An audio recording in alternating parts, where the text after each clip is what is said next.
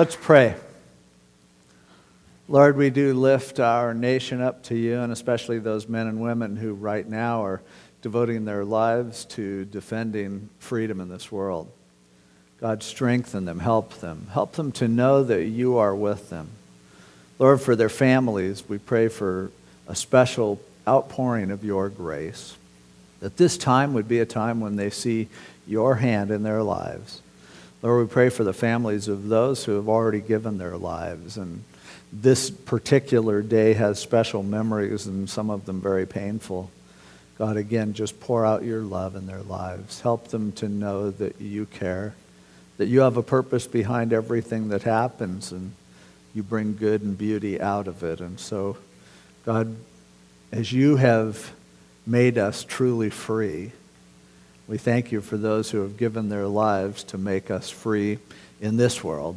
And we look forward to the day as we will one day be with you and all war will be over and all violence. And Lord, at that point, we'll discover firsthand what real freedom is.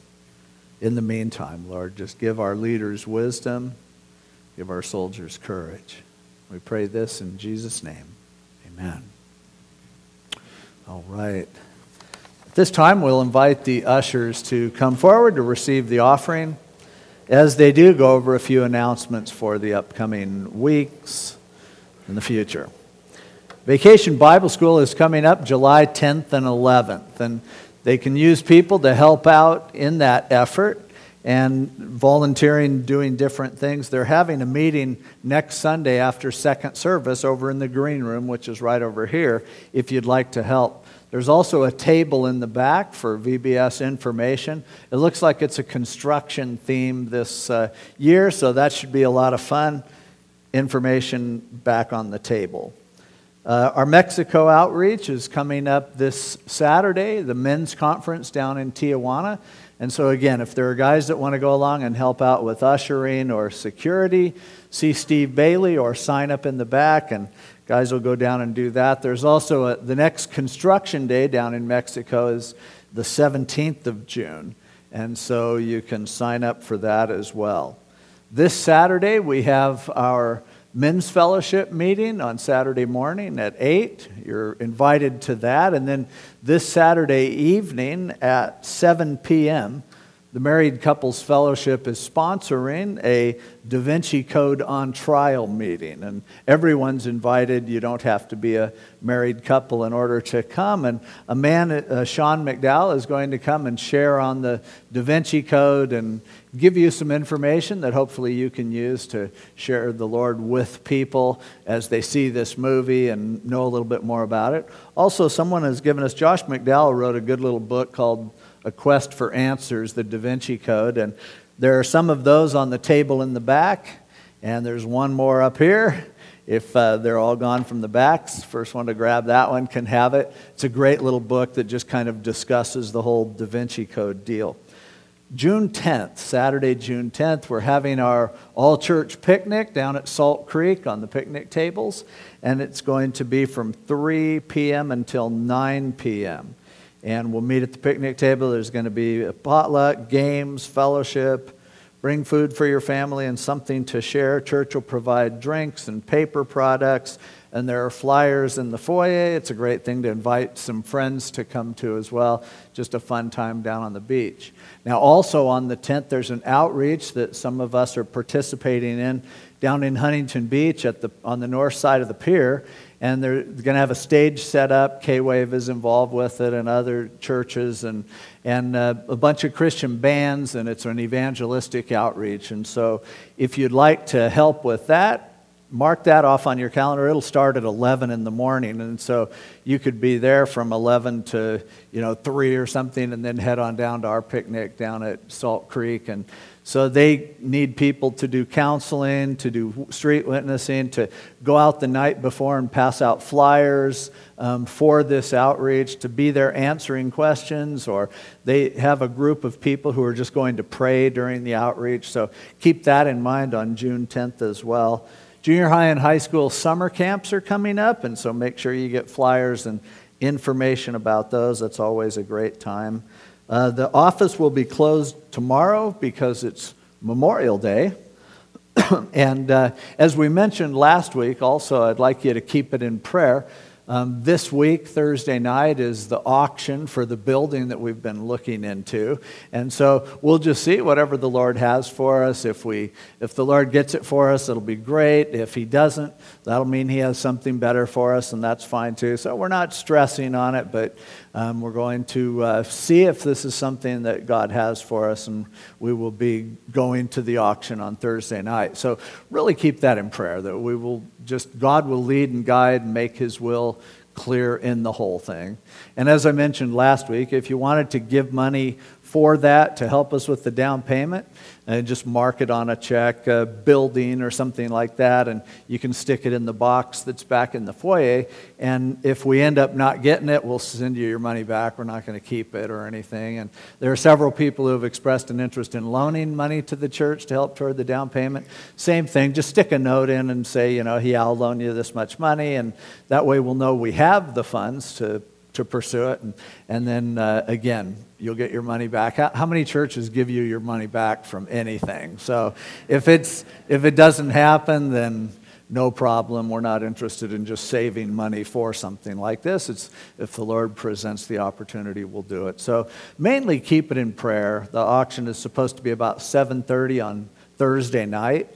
Then if you want to find out how it goes, um, just email me on Thursday night and I'll, Dave Rolfe at calvarychapel.com, and I'll email you back. And I don't know why I'm saying that, but yeah, I will. It's, it's fine. Just shoot me a little email. Hey, Dave, what happened? And I'll, I'll write back and tell you what happened. Or you can wait till Sunday and, and see what happened.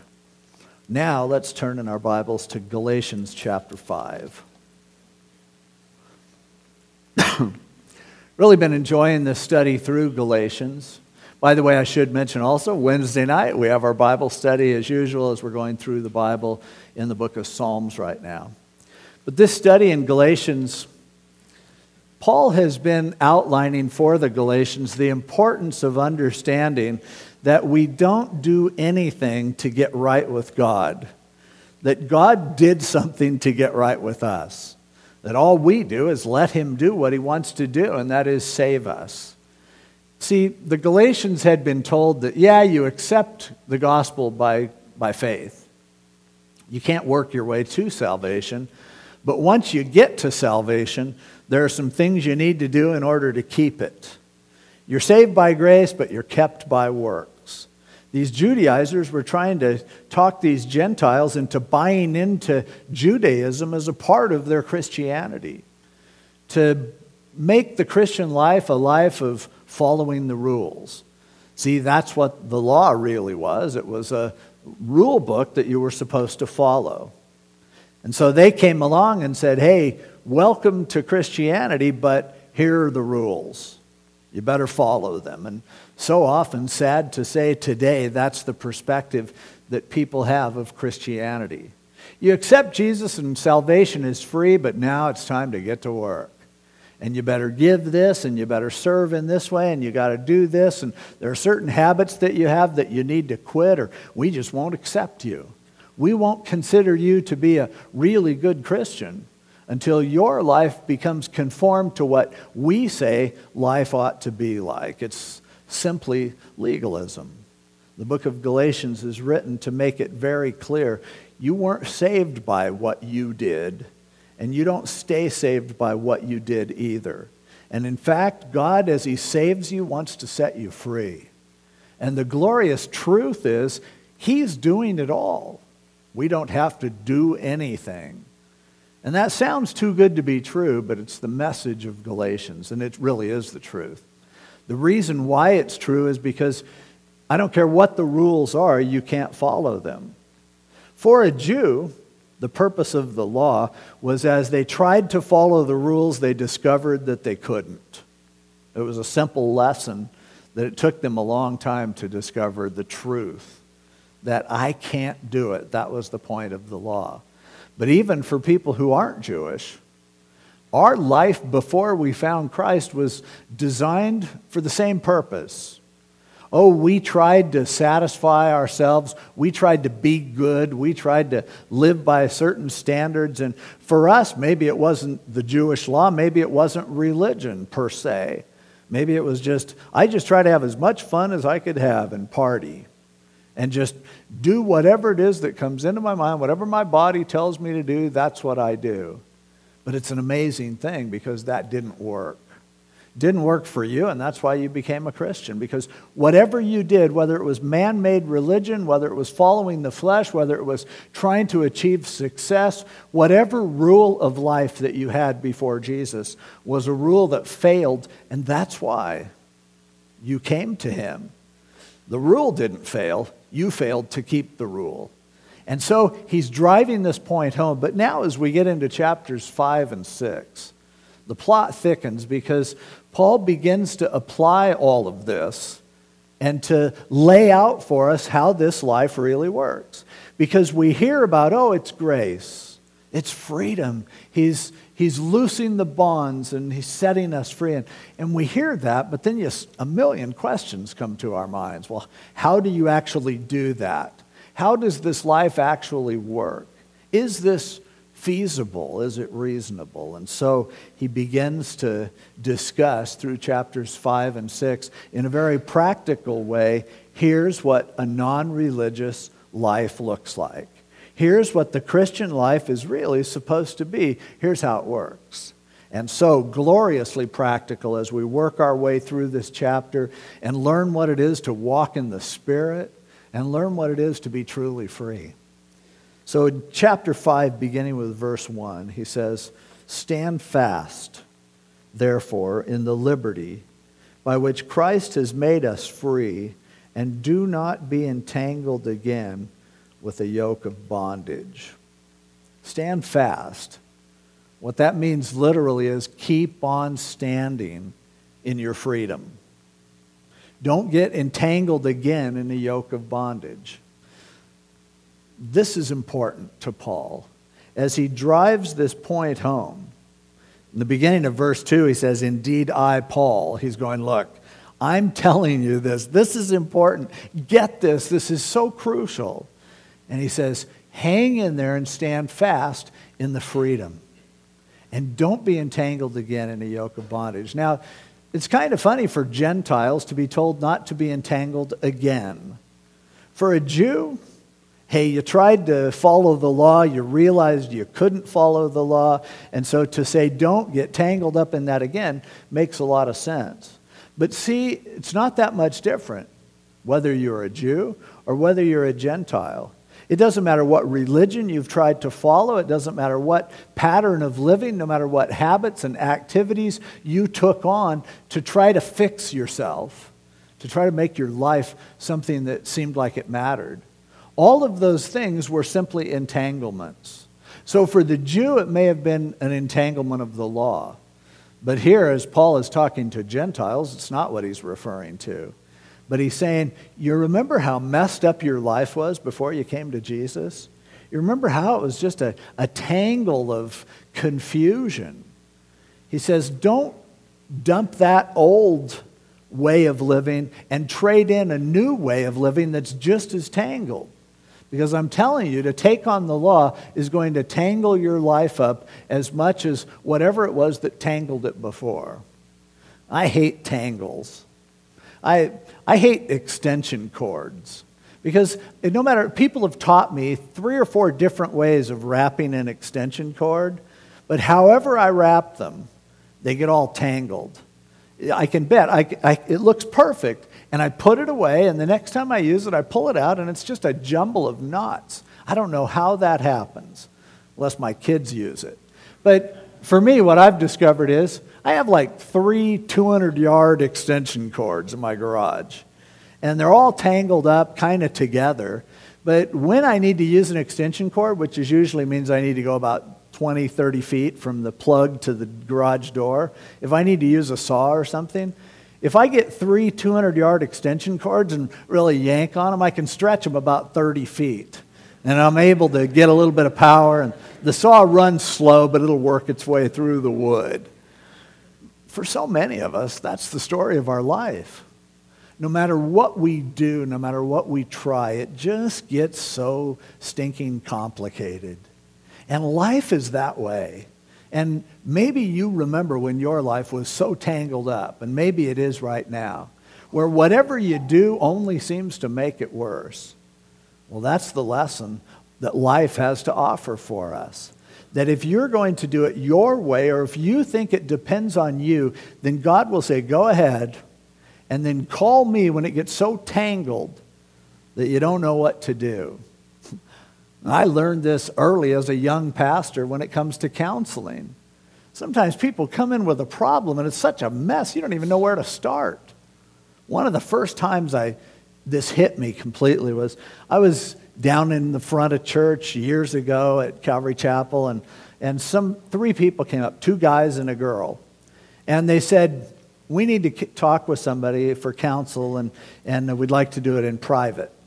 And I said, sure, come on backstage. And we walked backstage, and I thought, you know, man, I've had all these counseling classes and everything. I'll, whatever this is, I'll share a little bit of wisdom and they'll go away happy. So they began to tell me their story. The girl used to be married to husband number one. They were married, they were both Christians when they got married, Christians when they got divorced. She married this other guy, husband number two. Now she's starting to, husband number two seems like kind of a nut, and husband number one was a nice guy, just kind of boring. And she's thinking she might like to go back to husband number one. And they, so they all three of them said together, So that's our story. What shall we do? We want to do what God wants us to do. And they had all the scriptures that if you marry somebody who gets divorced and they don't have, it's not because of adultery, then you're committing adultery if you so. They laid all this legal case out before me and said, What do we do? I said, What do you want me to tell you? You know, well, we just want you to tell us we don't want to be committing adultery. So what do we do? I said, oh, I have a simple solution. All three of you, stay single, stay celibate. If you don't ever have relations with anyone else, then you're not committing adultery. That's it. Well, they didn't like that idea very much. And the next day, the next day, husband number two, who was really hoping to get a little more support, uh, came in and to my office and he wanted to talk to me. And he started getting really angry and violent. Next thing I know, he's standing on my desk. He takes my wood nameplate off my desk and he's swinging it at me and yelling something about Moses and Elijah and standing on the wall and and my secretary hears the yelling and screaming. This guy's, you know, just drool's running down his mouth. He's out of his mind. And as they heard the door slam, or really his head slammed against the door, and, and then I just tossed him out, told him to never come back. And I see the guy kind of laying there, crashed in a pile of bicycles and stuff outside my door. I thought, I don't like counseling. this is so. Later on, they went to another church and told the same story that had happened. In, in that church, well, it was Harvest in Riverside, the pastor who heard it said, Wait a minute, I want some other people to hear this. And he brought the whole staff in to hear this story. And they just all started laughing. And so then the people thought I must have gossiped to them about it. And they called Pastor Chuck and complained about my counseling. And I just thought, What a mess. Why would anyone want to counsel anyone? You know, you can't straighten your own life out. How are you supposed to do it for someone else?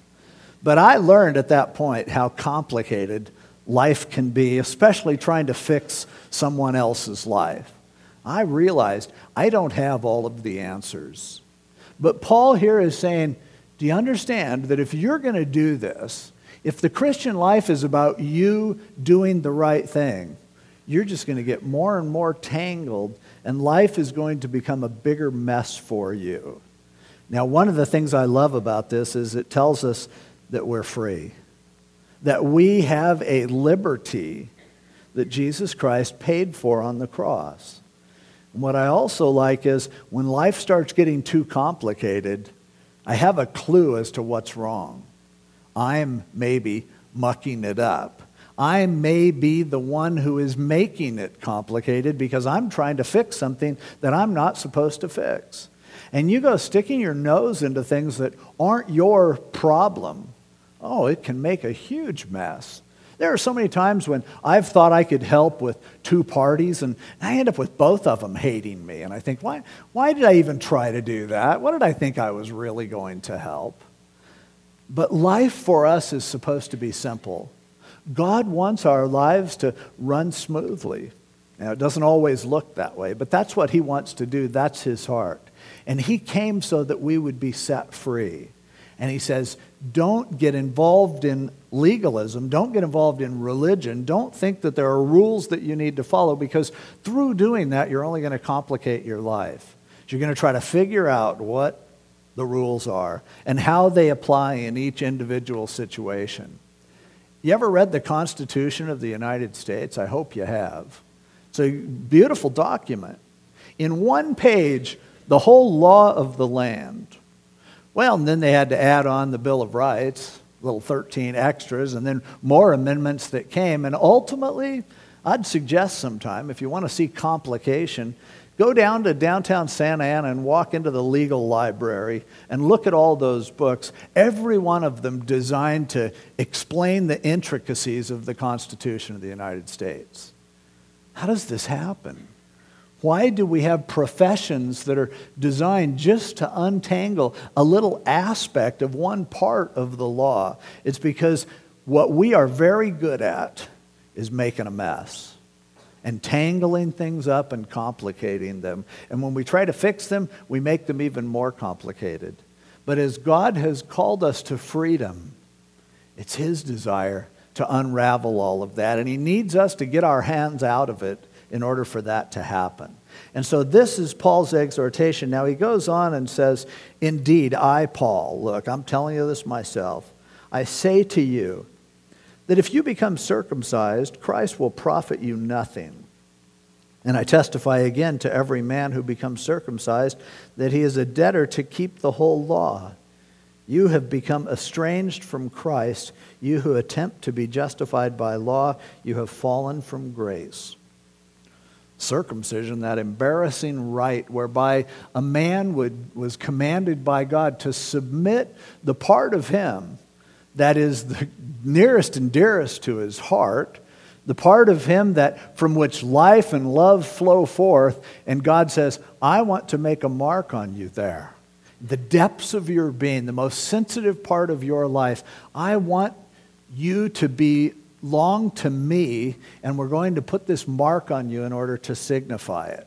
Now, what they were saying in those days is for a Gentile who became a Christian, you needed to submit to the rite of circumcision. And if you don't know what that means, ask your parents later. So, how many people do you think, really, if you said, hey, you can give your life to Jesus Christ, you can get saved, just come on forward, and we have a room right through those double doors, first door on the left, and there's a guy with a knife. but that's what they were saying. That's what you need to do. And he said, Look, even if you go to that length to submit to the law, even if you say this rule that would be the hardest thing imaginable for an adult to go along with, he said, if you do that, you've still got a problem. Because what about the rest of the law? And you may be able to physically submit yourself to this ritual, but what are you going to do about all the other laws? And the truth is, if you violate even one tenet of the law, you're guilty of the whole law. You're a sinner if you don't measure up in every area. It's what the people who teach that we need to keep the Sabbath don't understand. It's not just, you can't just pick and choose. When it comes to the law, it's the law. You either do it all or you're guilty of it all. It's as simple as that. And he's saying, so just keeping part of it doesn't cut it. Just coming close isn't enough. The problem is the law will tell you you can't do it all, and therefore it becomes of no effect. It's, it's something that if you add it in with your Christianity, you've fallen from grace, he said. It's a choice of either believing grace or taking the law. You can't mix the two. It doesn't work that way. You won't measure up, you can't make it, you're wasting your time, and worse, you're risking your salvation because you're substituting something else for the glorious truth of the gospel of Jesus Christ. That the good news is he did it all. And so he says, You've fallen from grace if you're trying to be justified by law. Now, there are some people who think, well, we aren't under the ceremonial law, but we are under the moral law. And sometimes they'll define that as the Ten Commandments.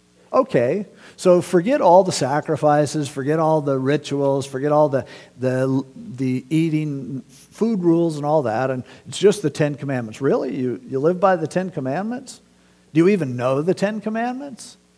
If you think you live by them, you better read in Matthew chapter 5 and 6 the Sermon on the Mount as Jesus Christ lays out his commentary on the Ten Commandments. If you really think you're keeping the Ten Commandments, you just pick any one of them. You can't keep it by God's standards. All rules only teach you what a rule breaker you are.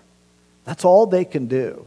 And so he's saying, hey, if that's what you want to do, you're losing grace. You're falling away from what God wants to do in your life. And now, then, as we come to verses 5 and 6, he introduces to us three key terms in the New Testament. There are three terms that, if we don't understand them, we'll never figure out how Christian life works. And if we do understand them and apply them, life starts to flow. Freedom will blossom forth when we understand these words. The words are faith, hope, and love. The same words that Paul talks about in 1 Corinthians 13, the great love chapter, when he says, Now abide faith, hope, and love, these three. The greatest of these is love. He quotes them also over in 1 Thessalonians chapter 1, I think around verse 3 faith, hope, love. And so here, as we read these verses, he says in verse 5 For we through the Spirit eagerly wait for the hope of righteousness by faith. For in Christ Jesus, neither circumcision nor uncircumcision avails anything, but faith working through love. So, if this is so important, what do they mean? First of all, faith. Faith is a word that means that you trust what God says, that if He declares it, you believe it, that you will count on the fact that He knows what He's talking about.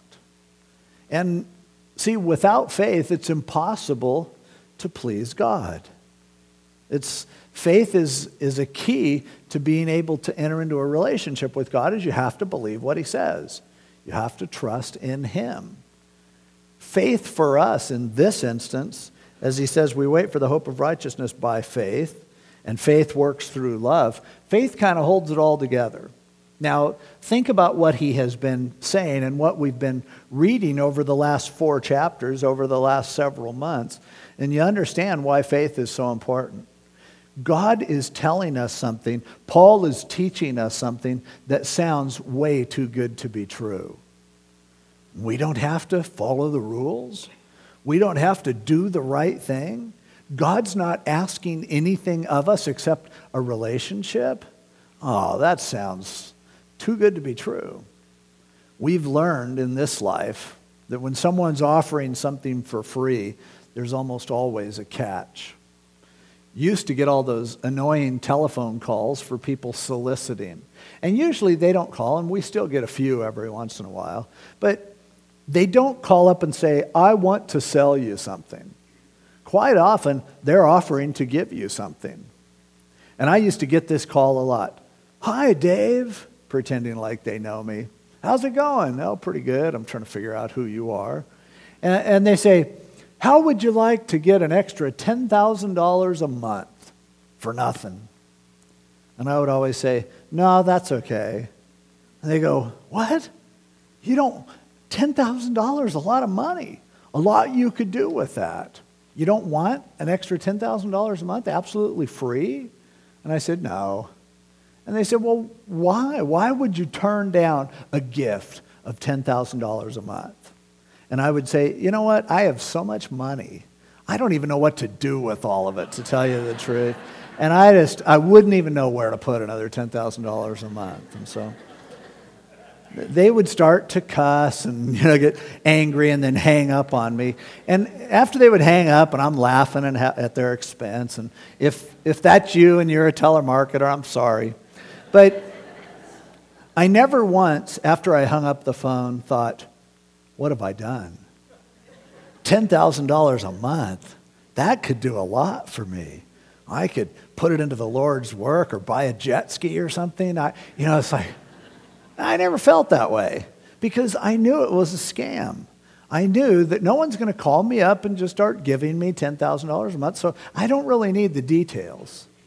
But see, we get so accustomed to that because the world lies to us so much that when God comes along and says, I want to save you for free, I want to give you an eternity in heaven, and you don't need to do anything to gain it, to earn it, to attain it. I just want to give it to you. We go, oh, come on. I've heard that kind of scam before. What is it really? And then when someone comes along and says, yeah, it is free, but you know, you do need to tithe. And yeah, it is free, but it really helps if you teach Sunday school. And yeah, it's free, but you need to drop those habits and you need to stop doing that thing and you need to change this area of your life and it's time to clean up your act here. And Christians don't do this and they don't look that way and they don't dress this way. And we go that feels very comfortable. Because I knew it was too good to be true. I knew it just wasn't free. Well, what happens? We fall from grace. So faith is something we have to believe what he says, even if it sounds nuts. Even if it sounds just absolutely, there's no way, there's got to be something more to it. There isn't anything more to it. There's nothing you can do to make God love you more. There's nothing you can do that will cause him to love you less. He loves you absolutely, unconditionally. He offers his salvation to you freely. Receive it as a gift and that's it. End of story. Now, he doesn't leave you the way that you are. He does a work in your life, and we're going to see that. And as we study through this chapter and the next, we'll see what it is to live by walking in the Spirit. We'll see how God works in our life. But if we don't start by faith saying, I believe that what God says is true, then everything else falls apart. Now, hope is the next big word, key word here. And notice in verse 5, he says, through the Spirit, and it's all going to end up being about the Spirit, by the way, as we proceed through the chapter. Through the Spirit, eagerly we wait for the hope of righteousness by faith. The hope of righteousness. You know, I want to be right. I really want to be good. I want to make the right decisions, and I would like for people to look at me and, and see that I'm someone who is respected and revered and, and honored, and I want to be good. It's kind of what starts us off in life achieving from the time when our parents would say, That's a good boy, that's a good girl, and we would try to do things to please them. It's the desire that we have for righteousness. It's built within us because we were designed for righteousness. But the law and our past and our frail attempts at righteousness have left us frustrated and recognizing that we can't do it. And now, by faith, God says He wants to do it.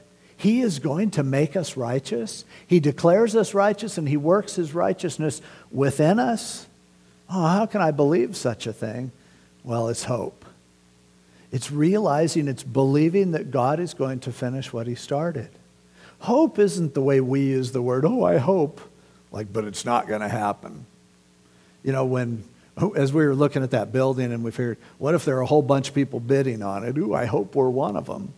And then it comes down to there's two, and we're like, hey, this might actually happen. But see, with God, believing in Him, the odds have nothing to do with it. We can know because we know He never lies. Hope is putting our faith in Him, and then looking forward to seeing what He is going to do. It's an assurance, it's a sense of confidence, it's the belief that things are going to work out. So I look at my life and I don't see a lot of righteousness. I look in the mirror and I'm disturbed by what I see. I look deep within my heart and I go, oh, yuck, this is bad and getting worse. But God says that I'm righteous. And he says that even though here I am in this flesh, he says it hasn't yet appeared what you're going to be, but when he appears, you'll be like him because you'll see him as he is. And so God declares that the day will come when I am perfect. That day won't happen on this earth. That day will happen in the air when I see him. When I go into the kingdom of the Lord, when I enter heaven, everything changes at that point. In the meantime, I am in process. And having faith and hope means God has promised to do a work in my life, and I'll wait to let him do it. I will believe that things are going to work out. I'll see that righteousness that right now I can only hope for it. I can only believe in it by faith. But because of my faith in God, I have a hope of righteousness. Now, it takes a lot of faith to even believe that I can be righteous, that God can see me that way, and that He will because He promises. But I'll tell you what takes more hope and more faith is for me to believe that it's ever going to happen to you. To look at someone else and go, is this person ever going to change? See, our lives are messed up and our relationships are messed up. We're tangled in this, in this mess. We have a choice. Do I believe that God will do what He's promised to do? And that means that person that I'm at odds with, whether it's my spouse or my kids or my parents or whoever it is, people at my work or those who I worked for or, or people at my church or whatever, can I see that righteousness that God has promised? Or do I just give up when I look at you? It's a horrible thing to lose hope. It's a horrible thing to so desire to see things untangled and then to just decide, I don't think it's going to happen. I don't think they will ever change, or I don't think that I will ever be able to change, and to give up hope. But because of our faith, because we believe that righteousness is all about God doing it and it's not about us doing it, there is good reason to hope. There's good reason to be excited about the future. It's why, as Paul told Timothy, be ready to give a man to every answer. A man for every answer? be ready to give an answer to every man. And we use that for apologetics, but really, if you read the verse, it's be ready to give to every man an answer for the hope that is within you. See, we of all people, because of our faith in God, we should believe that things are going to be okay. I believe that if I'm trusting God, I'll be optimistic about the future. I get disturbed when it seems like Christians are the most pessimistic people on the face of the earth. And they're the ones that are always warning that if this bill passes, boy, all of our freedom's gone. If this person gets elected, we're sunk. Life is over. Life as we know it will be destroyed. If we don't get God's people together and fix this mess, It'll never be fixed. We have to do it. Now, if God has called you to be involved in the political arena, praise God, I'm thankful.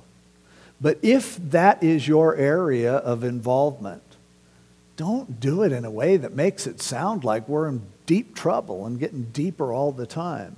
God is not in trouble. My faith gives me a hope that I believe our best days as a nation are ahead of us. Our best days as a church are ahead of us.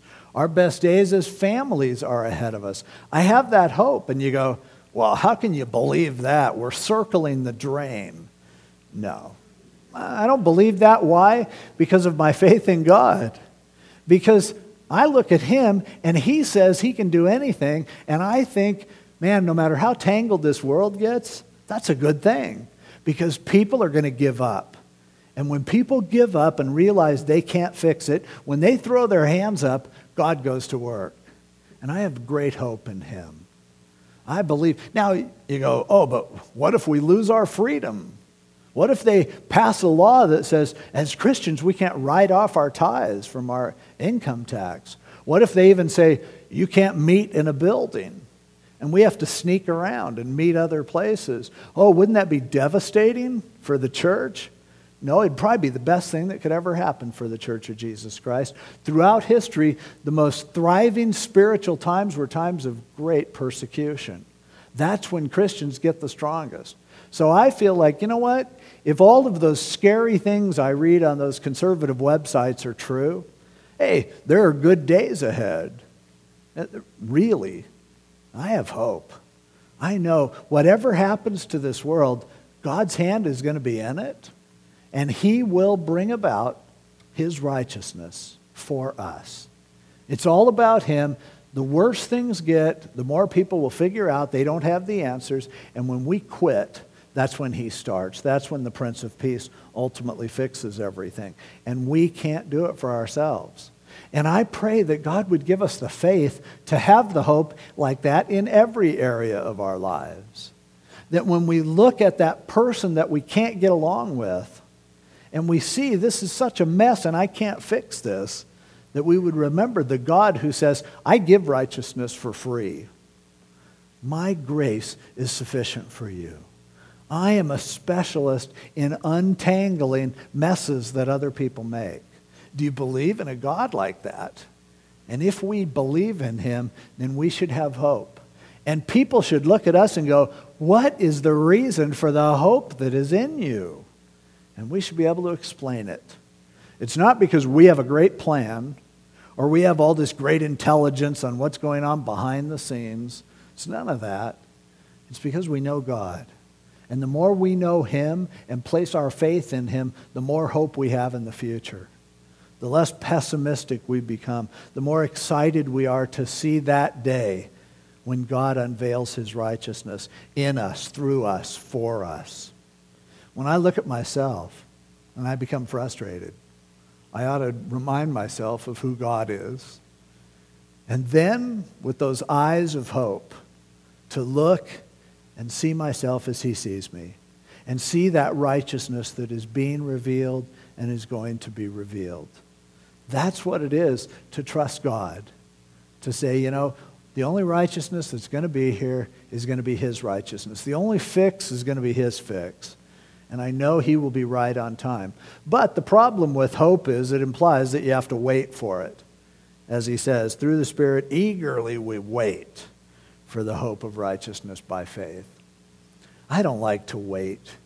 We were talking about this Wednesday night in the study when there was a psalm that talked about waiting for the Lord.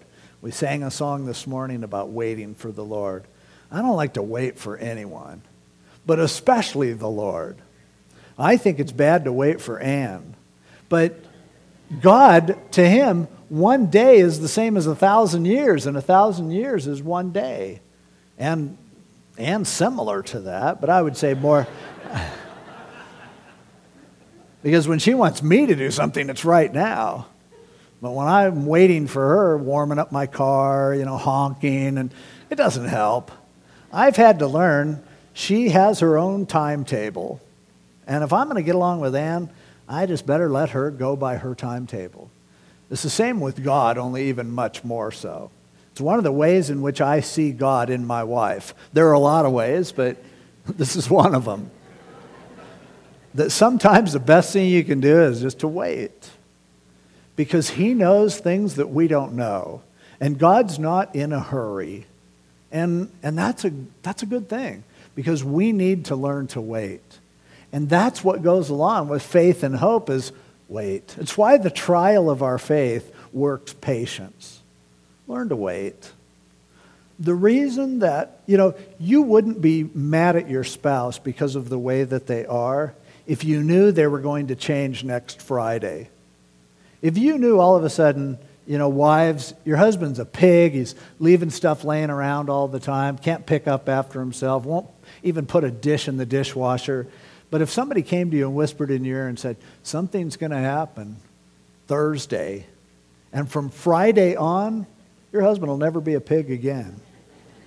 You would like, let the stuff stack up. It's just a week boy, how glorious when, when finally this changes. But the truth is, ladies, the guy's not going to change between now and Friday. And you might have to wait.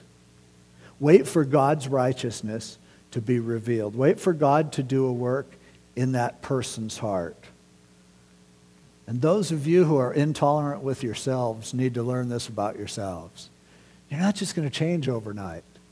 God needs time. For some reason, it's not that it takes him time to do it, it's that he has perfect timing. And so, as a result, he chooses to allow us to wait sometimes.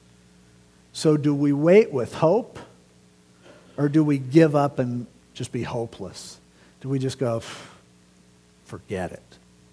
Now, it'd be better for you to give up than to try to fix it yourself, to be on this reform program yourself.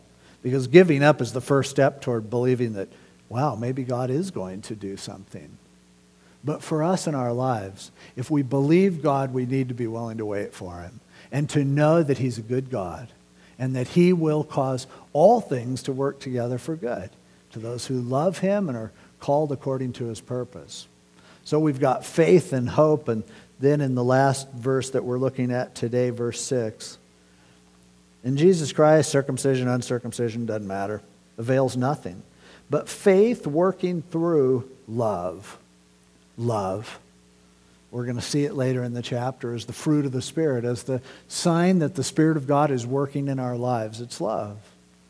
Jesus talked about love as well, they asked him about the law and how complicated it was, and he said, Really, forget the whole, all the technical things of the law. Really, the law boils down to this love God and love your neighbor. Later, he just boiled it down to this is my commandment love one another. That's it. Love is that simple quality that the Spirit wants to do in our lives that will ultimately not only untangle the mess that we're in, but love will allow that change to happen in our lives to where we see God working. And as we love, we'll find righteousness happening automatically. Our heart is changed, our motivation is changed. When you love someone, it changes everything about your relationship. And when you really love someone, hey, it's almost like they can do no wrong. But you are on your best behavior when you're expressing love. And God knows if we are going to change, it's going to be because of love the Spirit of God working in our hearts. Yes, it takes faith, and yes, we need to have hope, but all of that comes down to love. And as we read the rest of Galatians, we're going to see him illustrate that and drive it home in many ways. But it, I like it because it simplifies it. The cliff notes.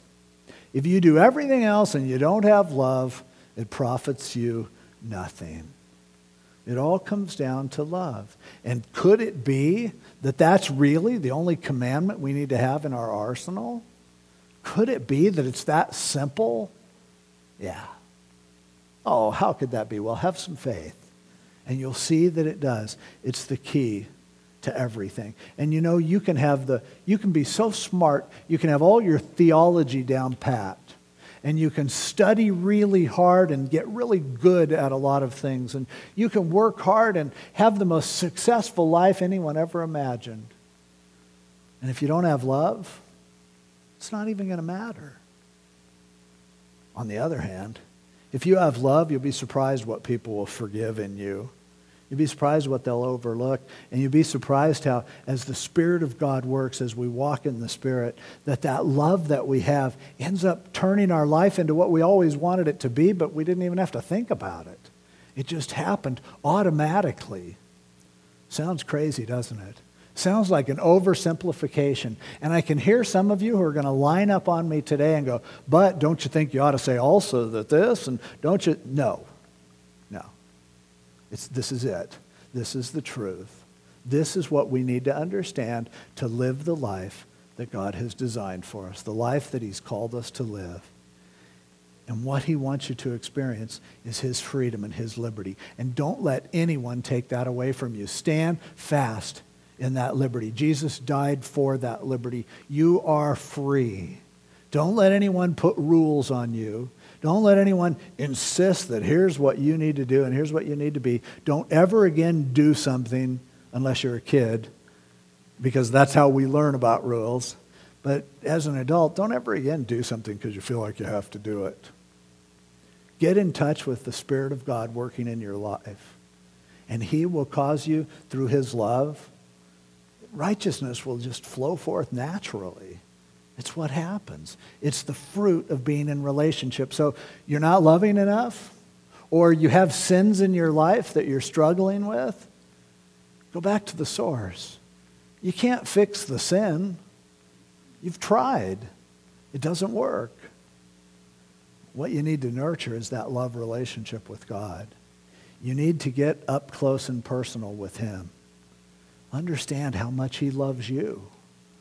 Understand how He can work and flow through you. And when we do that, you can tell it's like a burden was lifted. It's like things are untangled and right again. But hang in there and let God do that work. Don't be so quick to jump back into religion if you think relationship failed. It takes time. So have faith in God, have a hope for the future, and allow His love to be the rule of your life. And you won't go wrong. And I know that's a scary thought, but that's where faith comes in. Believe that God is telling the truth and see if it doesn't work. This is the life that works the life of freedom, the life of faith, the life with hope, the life walking in love.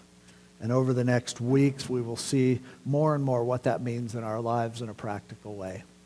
Let's pray.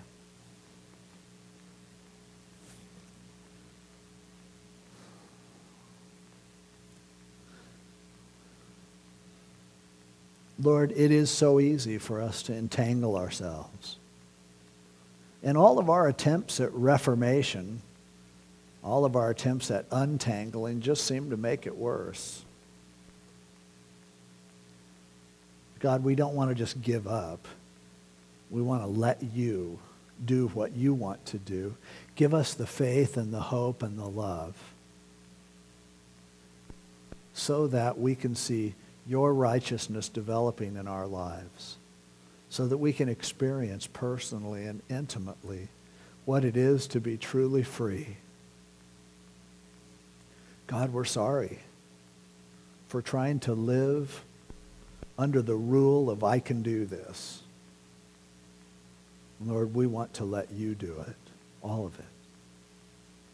So set us free. Untangle things for us. And God, oh, I pray that your love would just flow forth from our lives by your Spirit in a powerful way, in a way that changes everything. Lord, help us to get this. We need it desperately. And we pray this in your name. Amen. Let's all stand.